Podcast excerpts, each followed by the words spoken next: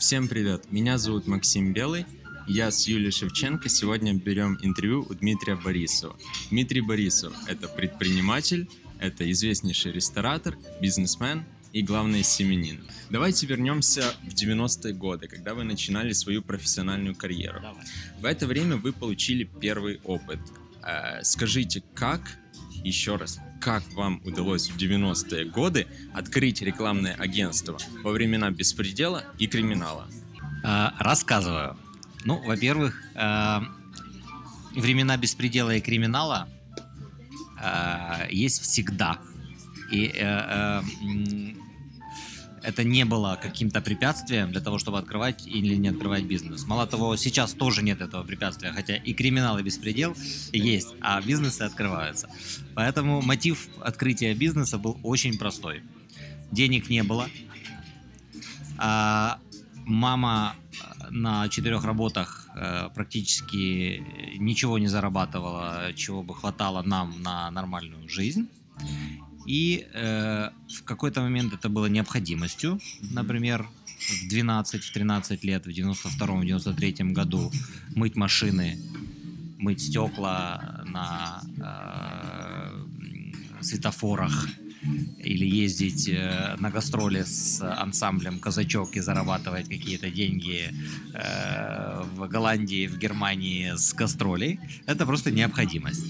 Это первый опыт вообще предпринимательства, потому что я на гастроли ездил, и все деньги, которые там зарабатывал, тратил на моющие средства, потому что в стране не было моющих средств для автомобилей.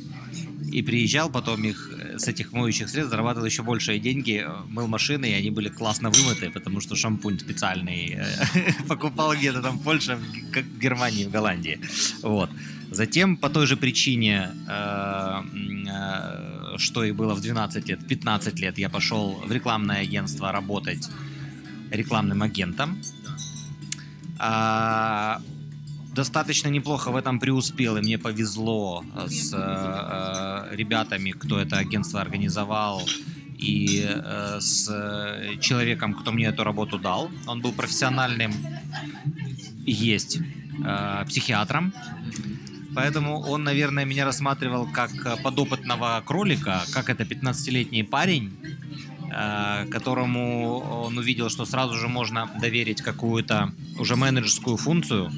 И с 15 до 17 лет я прошел очень быстрый короткий путь и стал исполнительным директором уже этого рекламного агентства. И на переговоры с клиентами э, по рекламе я специально одевал очки, э, пиджаки с чуть большими плечами, чтобы хоть как-то казался взрослее, потому что с той стороны скептически очень меня встречали, значит, э, какого-то пацана, который пришел обсуждать контракт 100 тысяч долларов, вот, а Андрей Витальевич э, в поддержку меня от- отвечал им на это, на их скептические взгляды классной фразой. Друзья мо- мои, у молодости, у юности есть одна единственная проблема. Быстро проходит. Когда вы в 90-е годы получали опыт маркетинга, это было э, абсолютно новое движение, вероятно. Потому что ваши современники, ну и вы до этого, или там, продавали сало в Польше, или занимались криминалом. А вы вступили в движение абсолютно новое, как сейчас биткоины, скажем. Э, Расскажите вот эти трудности, заниматься чем-то супер новым. Когда ты не понимаешь, что это трудно, и когда ты не понимаешь, что этого не существует э, и что этого нет, все легко. Потому что не было, не то чтобы маркетинга, не было вообще ничего.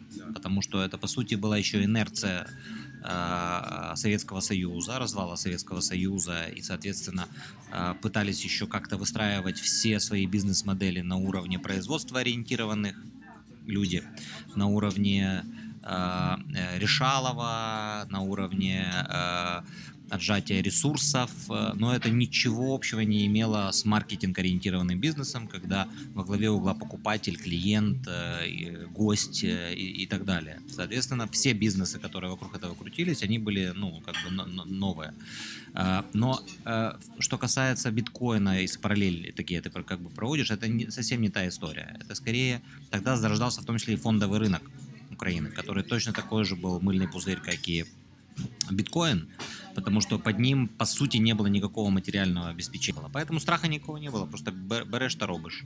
Так, а вы говорили, что сейчас учиться от 3 до 5 лет уже нет смысла. Тогда назовите топ-3 институции, которые, по вашему мнению, самые полезные. Например, там бизнес-курсы, онлайн-образование и так далее.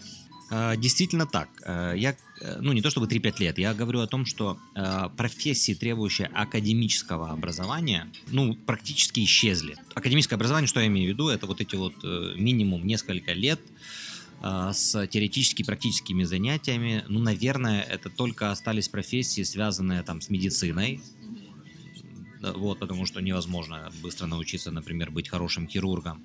Наверное, что-то связано там с какими-то ресурсными, там, производственными добычами чего-то там, где нужно просто учиться теории, навыкам, там, как э, пробурить дырку, чтобы тебя там не убило этой струей э, нефти. Вот. Все остальное, все, что касается наших с вами профессий, в которых, э, например, мы э, в Украине в основном получаем, это такая э, ни о чем. Юристы, экономисты, маркетологи, э, рестораторы и бла-бла-бла. Вот я об этом говорю. Топ-3. Первое это подкасты. Так и есть, да. То есть бизнес-образование, узкая история, раз. Аудиокниги. То есть обычная классическая, классический источник информации книги, просто перешел в другой формат, аудио, потому что ритм жизни такой, что мне комфортно бежать или ехать в автомобиле и слушать, потому что принтовую историю я не, не- ну, нет просто физически времени, хотя хочется, конечно, вот это вот фетиш, да, там запах э, страниц, вот эта штука, ну, блин, пять детей, э, бизнес, ну куда? Книгу, или если берешь, там тебе все равно сын вырвет и там съест по- по- половину как бы стра- страниц, вот.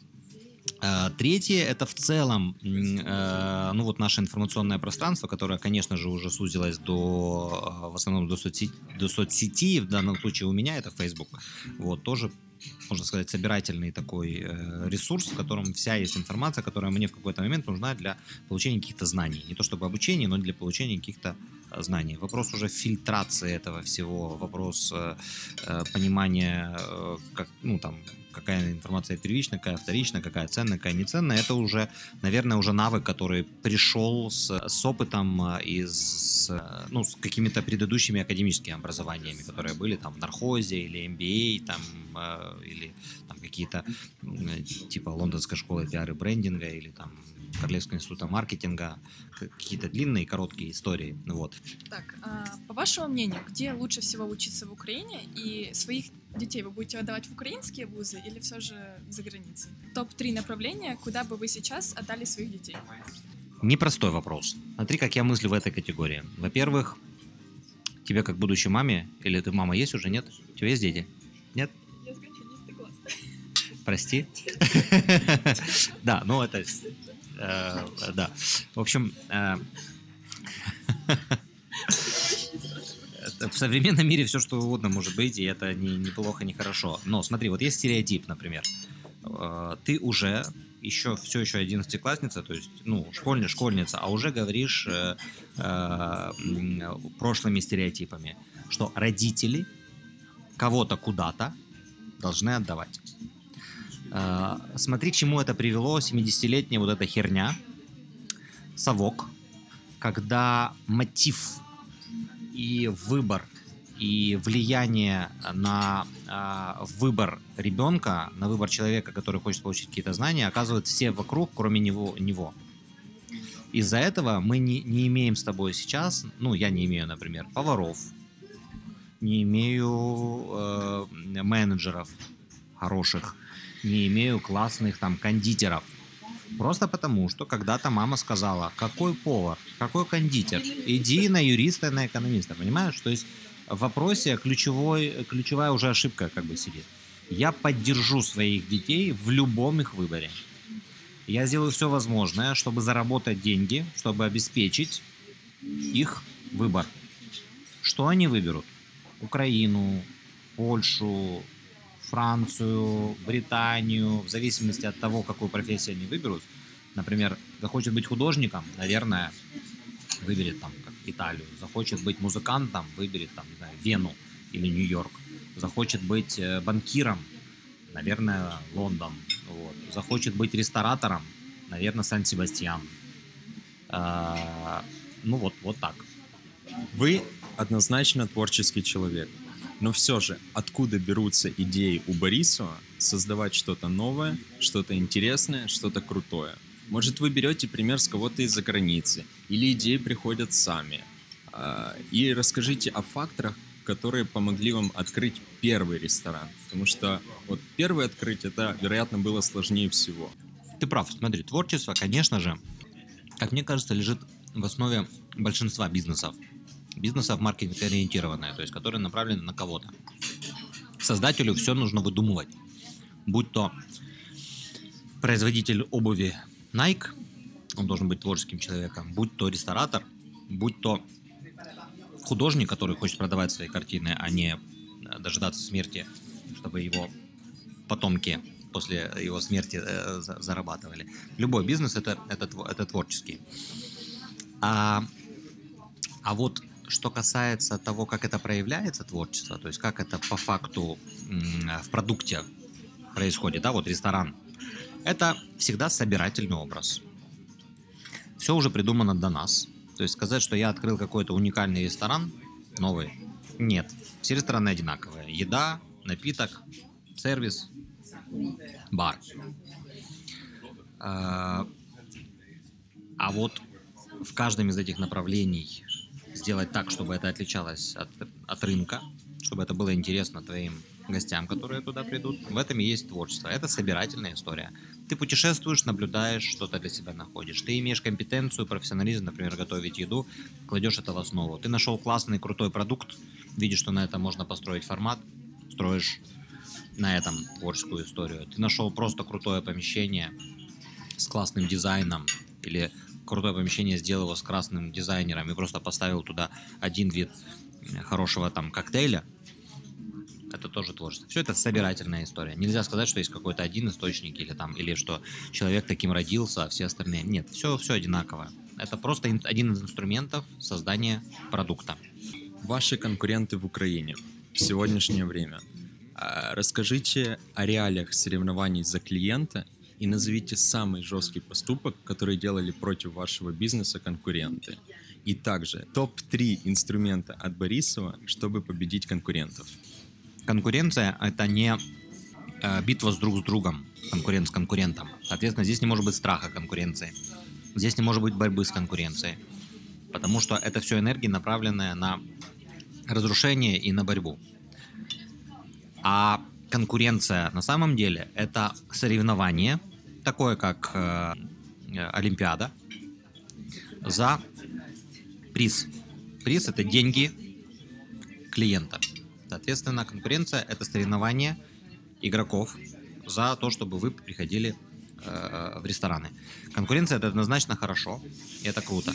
Потому что если я сейчас пред- предложу вам посмотреть на Киев моими глазами, а, ресторанный, я имею в виду, да, все, что касается моего бизнеса. Киев это уже Берлин, Лондон и Нью-Йорк по уровню ресторанов, по уровню еды в ресторанах, по уровню сервиса.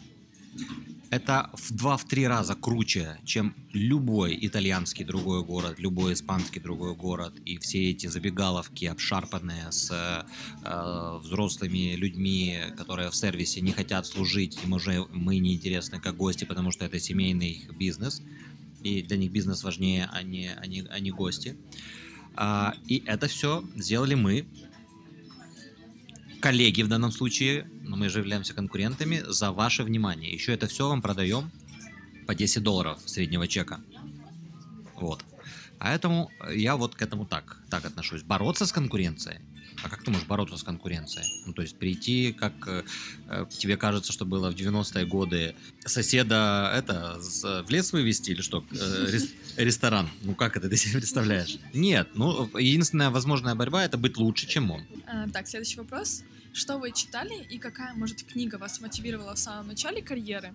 И сравните это с тем, что вы читаете сейчас. Или там слушаете на подкастах, или смотрите в Ютубе и так далее. Честно говоря, когда я вот тоже слушаю какие-то бизнес-истории, когда кто-то рассказывает, ну, есть стандартный вопрос про книги. Есть всегда стандартные ответы про, про книги. Я обратил внимание, что, допустим, топ-менеджер, какие-то современные предприниматели, ну, условно говоря, моего поколения, там, около 40 лет. Э, Приблизительно стандартные книги называют. От хорошего к великому, э, Брэнсона, э, теряя невинность, на меня когда-то Риденстрали и Йорстрем бизнес в стиле фанк повлиял. Современная реклама, по-моему, Гилви или, или кто-то автор. Вот. Но это неправда, потому что не могут отдельно взятые книги там прям как-то фундаментально повлиять. Фундаментально влияет в целом получение вот некого нового знания, что есть вот такой мир, есть такая система а, мышления у людей, есть вот такой подход, а он там приблизительно как бы ну, э, как, ну, одинаков у, у- у- всех.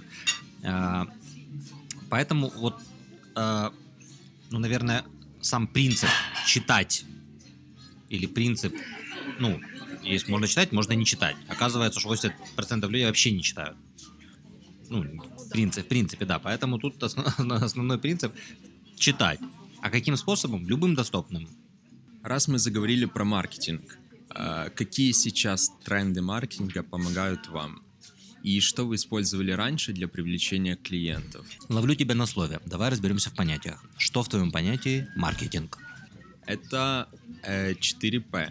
Это промоушен, это продвижение, это мы уже не помню детально, но э, в маркетинг включается очень много всего. Это и позиционирование продуктов, это картинка, это бренд, это э, душа э, заведения или душа твоего продукта. Это то, что может тебя сделать э, другим и без, без каких-то без того, что ты можешь потрогать. То, что ты назвал, не является маркетингом. Ты, э, как и мне говорили э, родители и в школе, чув дзвін, та не знаю, де він. Единственное, что ты верно сказал, что маркетинг это некие 4 P, а на самом деле 5 P. Так вот, давай разберемся. Маленький тебя мастер-класс. Что такое маркетинг? И попробуем ответить вместе на твой вопрос. Маркетинг это 5 P. Первое P – продукт. Второе P – place. Третье P – price. Четвертое P – people. Кто делает и для кого делает продукт. И только пятое P – продвижение. 90% людей, которые плохо учатся, не являются специалистами в своей области, даже называются маркетологами, считают, что маркетинг – это пятое, только продвижение. Ничего подобного. Маркетинг – это фундамент. Тенденция – это персонификация. Люди начинают доверять только людям, не доверяют брендам.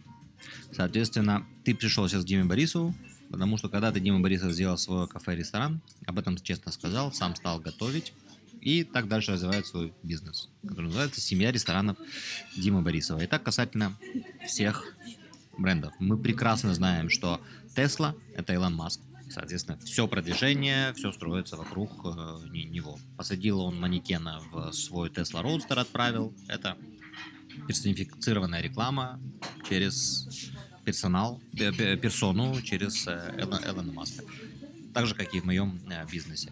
Второе, каналы, по которым можно доносить э- эту информацию. Основной тренд, и он будет развиваться, это личные, собственные, социально-сетевые каналы, только соцсети. То есть реклама в классическом варианте, способы донесения информации через классические билборды, газеты, телевидение и все остальное, радио умирает. Уже практически умерло, это у нас оно еще копошится. Продвижение идет через YouTube, через Facebook, через Instagram, через э, личные сайты. Вот такие тренды. А говоря про фоточки и про Инстаграм, вы когда-то накручивали лайки или вы когда-то удаляли комментарии подписчиков? Вот тут ты меня словил. Потому что как накручивать лайки, я плохой СММщик, я не знаю. Как контент сделать, разлететь, я знаю. Вот, удаление комментариев, конечно, естественно. Но это хороший, я считаю, в этом смысле, хороший СММчик. Потому что управление своим уже информационным пространством, своим аккаунтом, это важная, важная часть. И в данном случае персонификация и личное управление дает стопроцентное право это делать. Это не работает, если это официальная страница бездушная бренда. Конечно же, там э, ну, однозначно запрещено. Но это разные вещи. Абсолютно. Личная и э, брендовая разные. А, Когда был день, что вы осознали, что ваша супруга ваш лучший партнер в бизнесе? У вас действительно получается эффективно работать в тандеме, или вы все же создаете бренд семьи Борисов? Классный девочковый вопрос. Смотри, у нас наоборот. Я очень четко помню тот день, когда я втюрился по уши своего уже, по сути, бизнес-партнера Лену. Я ее пригласил к себе на работу, э, ну, условно говоря, генеральным директором, SEO, general менеджером в маленькую тогда еще семью ресторанов Димы Борисова. Тут же игра слов. Вы, когда слышите или видите семья ресторанов Димы Борисова, уже из-за того, что прошла определенная коммуникация, читаете как семьи Борисова. А это семья ресторана Димы Борисова. Как была, так и есть. Это было в Москве в, вот, в 10 или в 11 году, когда у меня было э, полтора или два ресторана всего. Но Лена уже полгода работала, я ее пригласил, она была до этого управляла другой большой сетью. Для меня была идеальным кандидатом. Я ее долго убеждал, чтобы она пришла ко мне, к мальчику. Мы поехали, э, у нас была стратегия, мы планировали развиваться и там в том числе открывать рестораны. Вот. И у нас была деловая поездка, э, и сидели мы в прекрасном баре э, на Тверской, назывался он Нур. Выпивали коктейли, я тогда как раз планировал развивать коктейльную культуру вот, перед открытием футуриста.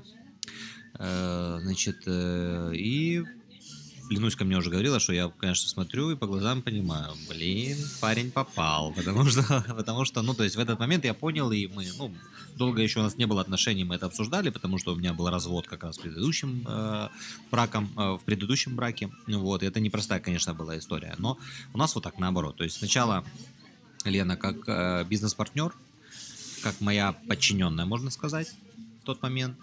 А, Она, кстати, разрушила все мои стереотипы, которые были на тот момент. А я тогда был э, сексистом, потому что я э, взял ее на работу не потому, что э, как бы, ну вот, типа, классный специалист давай, а потому что я искал э, несколько лет мужчину на эту должность и не нашел. Просто их физически нет в этом бизнесе. Мужчин, управляющих э, ресторанами. Да. Поэтому я скорее уже от обратного. Ну что ж, вот досталось, вот только женщин нужно. Вот уже и женщин выбирал. Это раз. Хотя я в это не верил. То есть, почему я не хотел женщин? Потому что я думал, что я только с мужчиной смогу, ну, строить бизнес. Потому что, ну, женщине там, мне казалось, как я могу там Саху сказать, да, там, ну, нет, у меня дети, там, да, да, да. Вот, этот стереотип она разрушила, потому что, оказывается, такая женщина может быть. Встреча в 10 вечера, в 10 вечера. А у Лены тогда, Катюшки, моей дочери приемной, Лена от первого брака было что-то полтора или два года. Ну, то есть, Лена терминатор. Вот, раз. И второе, семейный бизнес. Я всем своим друзьям ржал до того, как встретил Лену, что какой семейный бизнес с женой? Ты что ты мне рассказываешь? Что за глупости? Это как бы... Ты что, подкаблучник, что ли? Вот. Так и признайся. А оказывается, это мо- может быть. Вот. И, и в итоге мы счастливы, и это... Ну, это... Я даже не могу, когда спрашивают совет, Дима, посоветуйте как? Это, блин, не посоветуешь, потому что это практически, ну, это один из... Ну, то есть смотри, найти свою любовь в жизни, я думаю, этому э, э, э, э, это реально получается, ну, там, кому-то одному-двум процентам людей в мире в целом. Потому что про любовь, если про искреннее, про искреннее чувство, а не подмену этого понятия, да, там, ну, уже там стабильность, вот там лучший выбор, что-то такое, действительно про чувства. Это, ну, вышаг. Это очень малому количеству людей удается в жизни найти любовь хотя бы раз в жизни. Вот, э, раз. А второе, найти еще и в этом партнера два в одном, да, и близкого человека, и друга, ну, то есть это прям вообще нет, э, э, да, вообще нет инструментов, ничего, это тупо повезло, ну вот. А, Существует миф, что путь к сердцу мужчины лежит через желудок. Вы считаете, что это правда или все-таки миф? И вот э, должна ли женщина хорошо готовить? Смотрите, третий стереотип ваш давайте разрушаем. Вы же по ресторанам сейчас ходите? Ходите. 80% гостей в ресторанах это кто? Ну, я имею в виду, если по половым признакам. А назови мне, сколько ты шеф-поваров девушек знаешь. Смотри, Это придумки советской системы. Путь к сердцу э, э, мужчины э, лежит через э, искренность, э, заботу, э, восхищение мужчиной. А к его желудку через выбор хорошего ресторана. Потому что вы знаете, как девушки, где хороший ресторан. Девушки, которые э, хорошо готовят, наверное, их очень много. Но девушки, которые хорошо готовят для того, чтобы э, заполучить этого мужчину, это манипуляция, и это быстро заканчивается. Потому что э, готовка это так же, как и любая другая профессия. Это нужно любить, это должно быть твое дело жизни. А я вначале тебе задал эти два вопроса, а таких я не встречал. Да, потому что, если говорить о ЛВРД, вы для нас музы, вы для нас э, существа, которые, э, ну, где-то от нас находитесь, ну, там, в космосе. А, и, э, ну, вы точно так же, как и мужчины, как и, и, и дети, вольны выбирать то, что вы хотите делать. Не готовить еду, потому что так стереотипно сложилось в Советском Союзе, на кухне сидеть, да, если, ну, ко мне, например, в кухню дома вход запрещен вообще, потому что и там имею право находиться только я. Или с моими э, сыновьями, или, может быть, там Лена или няня, если там нужно что-то что деткам. Но вход запрещен, потому что это мое пространство. Я как мужчина, и мы как мужчины, нам важно э, проявлять в ответ на вашу заботу свою вот эту вот э, любовь, например, через готовку, получая при этом тщеславие. Боже, э, как ты вкусно приготовил эту всю, всю еду. А для меня это выбор жизни, это моя самая любимая профессия. Ну как это мне жена, повару будет готовить, потому что в советское время придумали, что к сердцу мужчины лежит через желудок. Ну это, ну это да. Вычеркивайте эти из головы, эти вообще глупости. Как поводу... Да. Давайте переходить к самому интересному. Э, Сколько сейчас семья Борисовых зарабатывает в год? И назовите самый прибыльный и самый убыточный месяц. Семья ресторана Дима Борисова в среднем оборот э, где-то 350-400 миллионов гривен.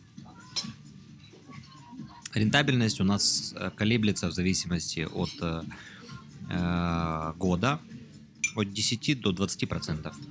В бизнесе может быть только доходность, или если он убыточен, этот бизнес нужно закрывать. Есть сложные месяцы, когда вы уезжаете на лыжи, или когда вы празднуете э, Новый год и Рождество и не хотите выходить из дома, потому что у вас еще тазик оливье. Поэтому это январь и э, август, потому что вы поняли, что лето уже закончилось, а вы все еще не отдыхали. Поэтому почему-то все в последний месяц э, лета куда-то уезжаете от- от- отдохнуть. Это менее прибыль. А назовите самый прибыльный ресторан среди вашей сети за 2017 год. Самый прибыльный детское гастрокафе Baby Rock. В деньгах, если уточняем дальше, конечно же, это в разы меньше, потому что Baby Rock детское э, гастрокафе, детское пространство в деньгах меньше э, оборот делает, чем, например, охота на овец. Но если вопрос стоит прибыльность, ну, это считается как бы в про- процентах. То есть рентабельность бизнеса 50% это очень хороший показатель. Потому что, почему? Отвечаю на вопрос, потому что практически нет затрат. Да, это скорее, ну, детки пришли, заплатили родители за них фиксированную стоимость, а мы им оказываем сервис. А стоимость это такая, которая покрывает 50% наших издержек, 50% получается прибыли. Почему все рестораны Борисова pets friendly? А, Это больше привлекает или отпугивает клиентов? Смотри, мои рестораны, в принципе, френдли. Что это значит? Ресторан это про гостеприимство. Мы, рестораторы, и я как ресторатор, могу лишь обеспечить вам всем моим потенциальным гостям и существующим гостям равные условия. А, Повлиять на это я никак не могу. Я имею в виду на вас. Если за одним столом сидят гости с собачкой, а за другим столом сидят гости, которым не нравится, что здесь сидят гости с собачками, это не мой вопрос. А это вопрос ваших отношений. Но почему-то сложился стереотип, что это вопрос, ответственность моя. То есть запретить или этим людям приходить ко мне, потому что не собачка.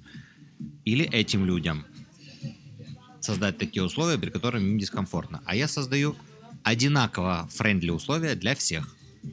Kids friendly, pets friendly, потому что точно так же с детьми. Если у вас свидание, и вам может не понравиться, что рядом сидят э, гости с ребенком двух, двухгодовалым, который себя ведет активно. У вас свидание, вы хотите романтик. Поэтому как мне сказать, что мне с собаками нельзя, с детьми нельзя, э, с э, там, не знаю, два парня не могут зайти держащимися за руку ко мне? Или две девочки? Ну как это? Нет, поэтому любой, любой нормальный ресторан, и мой в том числе, конечно же, в принципе, френдли. Бывает, что предприниматель откроет что-то одно или создаст что-то одно, и на этом останавливается. Э, Сто процентов это не про вас. Вы идете на риски, э, и расскажите, как вы решались открывать рестораны сразу после кризиса, или как вы решались выходить за границу, в Испанию, в Польшу, Э, как вы вот не остановились там после пяти ресторанов? Любой бизнес, любое предпринимательство – это всегда стопроцентный риск. Любой бизнес, любое предпринимательство – это всегда движение вверх, развитие. В бизнесе, предпринимательстве, в отношениях невозможно поставить на паузу. Ничего. Невозможно поставить, сделать остановку. Просто потому, что остановка не останавливает происходящее вокруг. Происходящее вокруг начинает двигаться дальше. А ты что в этот момент делаешь? Идешь назад. Поэтому единственный способ – это двигаться вперед. Вопрос, как двигаться? Вместе с рынком, опережая его, замедляясь, в зависимости от обстоятельств, которые происходят, война, революция и так далее. Э, Это уже зависит от твоего подхода к этому. Я подхожу к этому так. Любой кризис э, любая ситуация – это просто происходящее событие. Так устроен мир. События происходят. Бывает, да. Как к ним относиться – это мой личный выбор. Я могу относиться, ой, это кризис, как плохо. Первая позиция. Я могу относиться, блин, класс, кризис, возможности, все упало, можно дешевле все сделать, побежать. Я из второй э, части вот такого плана предпринимателей любую происходящую ситуацию, любую происходящую, э, происходящее событие я воспринимаю как возможность. И не позволяю обстоятельствам, людям или еще кому-то повлиять на свое решение. Мне все равно, что происходит. Двигаясь вперед, я подстраиваюсь уже под сложившуюся рыночную какую-то ситуацию. Что касается количества и всего остального ресторанов, я очень маленький. Потому что другие мои конкуренты, например, могут за год открыть 20 ресторанов, которые вы прекрасно ходите, там, компоты, суши, еще какие-то. Поэтому я не могу сказать, что я здесь еще как бы какой-то прям там рекордсмен. Нет, я за 7 лет этим занимаюсь, открыть 15, если разделить, сколько? Ну, 2 года, если так, в среднем. Ваши слова, что выход на рынки Испании и Польши – это всего лишь подготовка к Нью-Йорку и к Лондону. Расскажите, как идут дела с этими грандиозными планами? Эта стратегия продолжается. То есть я поставил себе цель, что я хочу присутствовать там, где есть рынок. Рынок есть, например, в Киеве. Он просто такой, как есть. Там, условно говоря, в Киеве, в Украине 98% людей готовят дома. Все еще. И 2% ходят в кафе, в бары, в рестораны. Из этих 2% в лучшем случае 1% ходит есть. А второй процент ходит выгуливать платья, каблуки, встречаться с девушками, курить кальян, проводить время. Поэтому для меня, как для предпринимателя, и для любых других бизнесменов, которые открывают рестораны, вы видите, сколько их открывается, вот это огромный рынок.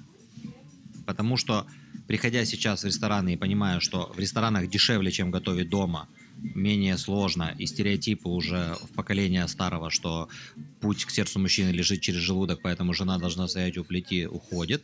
Вот, и вот этот сегмент будет все больше и больше расш- расширяться. Западный рынок другой. В Лондоне и в Нью-Йорке гастрономическая культура уже десятками лет такая, что там люди, конечно же, не готовят давно дома. Там готовят дома 2% гастрономических энтузиастов, поваров, которым просто по кайфу это. А все остальные едят за пределами. И спрос превышает предложение. Хороших мест такого уровня, как у нашей здесь, не только мои рестораны, а в принципе в городе, я говорю, в, ми- в мире не найдешь. Любой мой ресторан, от Бессарабия, Охота на овец, Канапа, Чикен Киев ставишь в Лондоне, очередь на 100 лет. С таким уровнем еды, сервиса, интерьера по миллиону долларов, э, ценнику. Как у них там, ну, за 10 долларов, там, наверное, Биг Мак меню и то вряд ли возьмешь дороже. Да. Поэтому там рынок, там большой спрос. Если мне здесь спрос приходится формировать, уговаривать вас прийти, выдумывать кучу всего через свои соцсети, чтобы заинтересовать э, вас не дома приготовить сегодня ужин, а, а выйти из дома и, и перекусить у меня, то там это, на это, в принципе, спрос по умолчанию. Поэтому все, что происходит, оно таки происходит. Сначала мы в Испании отработали, посмотрели, что такое работать на европейском рынке, Валенсия, Барселона. Сейчас мы открыли канапу в Варшаве, и вот у нас три месяца работаем и смотрим, как э, на варшавском рынке. И дальше по результатам этого всего будем двигаться, опять же, вот туда, Берлин, Лондон. Так, а расскажите о сотрудниках, кто на вас работает, и есть ли у вас профессионалы из-за границы? А, и какие качества важны для того, чтобы работать на вас? У нас есть шеф э, серб Далибор Миленкович, который шеф Крабсбургера Рыболав. Это единственный иностранец. До этого у нас было несколько шефов из-за границы. Просто потому, что квалифицированных, профессиональных, системно обученных поваров, шефов в Украине нет. Нет даже инфраструктуры для их обучения, нет ни одного вуза. Вот. Сотрудников у нас немного, около двух тысяч. Я их э, э, практически всех знаю и с ними ну, максимально общаюсь, но на уровне старшего товарища и владельца. Операционным бизнесом занимается Лена. Увольняет, нанимает, распределяет, платит деньги. Надо, чтобы человек был хороший. Да. А Лена говорит по-другому, поэтому она занимается операционным бизнесом, а мне достаточно, чтобы человек был хороший. На завершение, дайте совет всем, кто нас слушает, кто добился небольшого успеха, как продолжать вкладывать деньги в бизнес и не останавливаться на достигнутом. Даю совет согласно твоего вопроса. Первый – перестать вкладывать деньги, потому что бизнес – это деньги зарабатывать, их получать и откладывать для того, чтобы жила счастливая семья. Второе – продолжать делать бизнес, потому что, как мы уже говорили, здесь остановиться не получится. Если вы остановились, вы сразу же скатываетесь назад. Поэтому, если уже ввязались в эту авантюру, топите до конца. Э, Ну и третье, относитесь к, ко всему происходящему как к возможностям. К любым событиям, которые происходят в вашей жизни, к любым людям, которые встречаются в вашей жизни, как к возможностям. И быстренько научитесь, где действительно возможности, а где вас разводят. Но это только методом научного тыка, практикой. И, наконец, э, блиц-опрос. Отвечайте как можно быстрее, не обязательно ищите логику в вопросах. Остання барикада или Криївка? Остання барикада. Испания или Польша? Польша. 90 или 2000? 2000 Шеф-повар с Франции или звезда Мишлен? Звезда Мишлен. Вы бы поужинали в ресторане конкурента? Да. 100 тысяч подписчиков или миллион гривен? Миллион подписчиков. Открыли бы ресторан в России? Да. Э, рыба или мясо? Мясо. Все. Спасибо большое за интервью. Вы молодцы.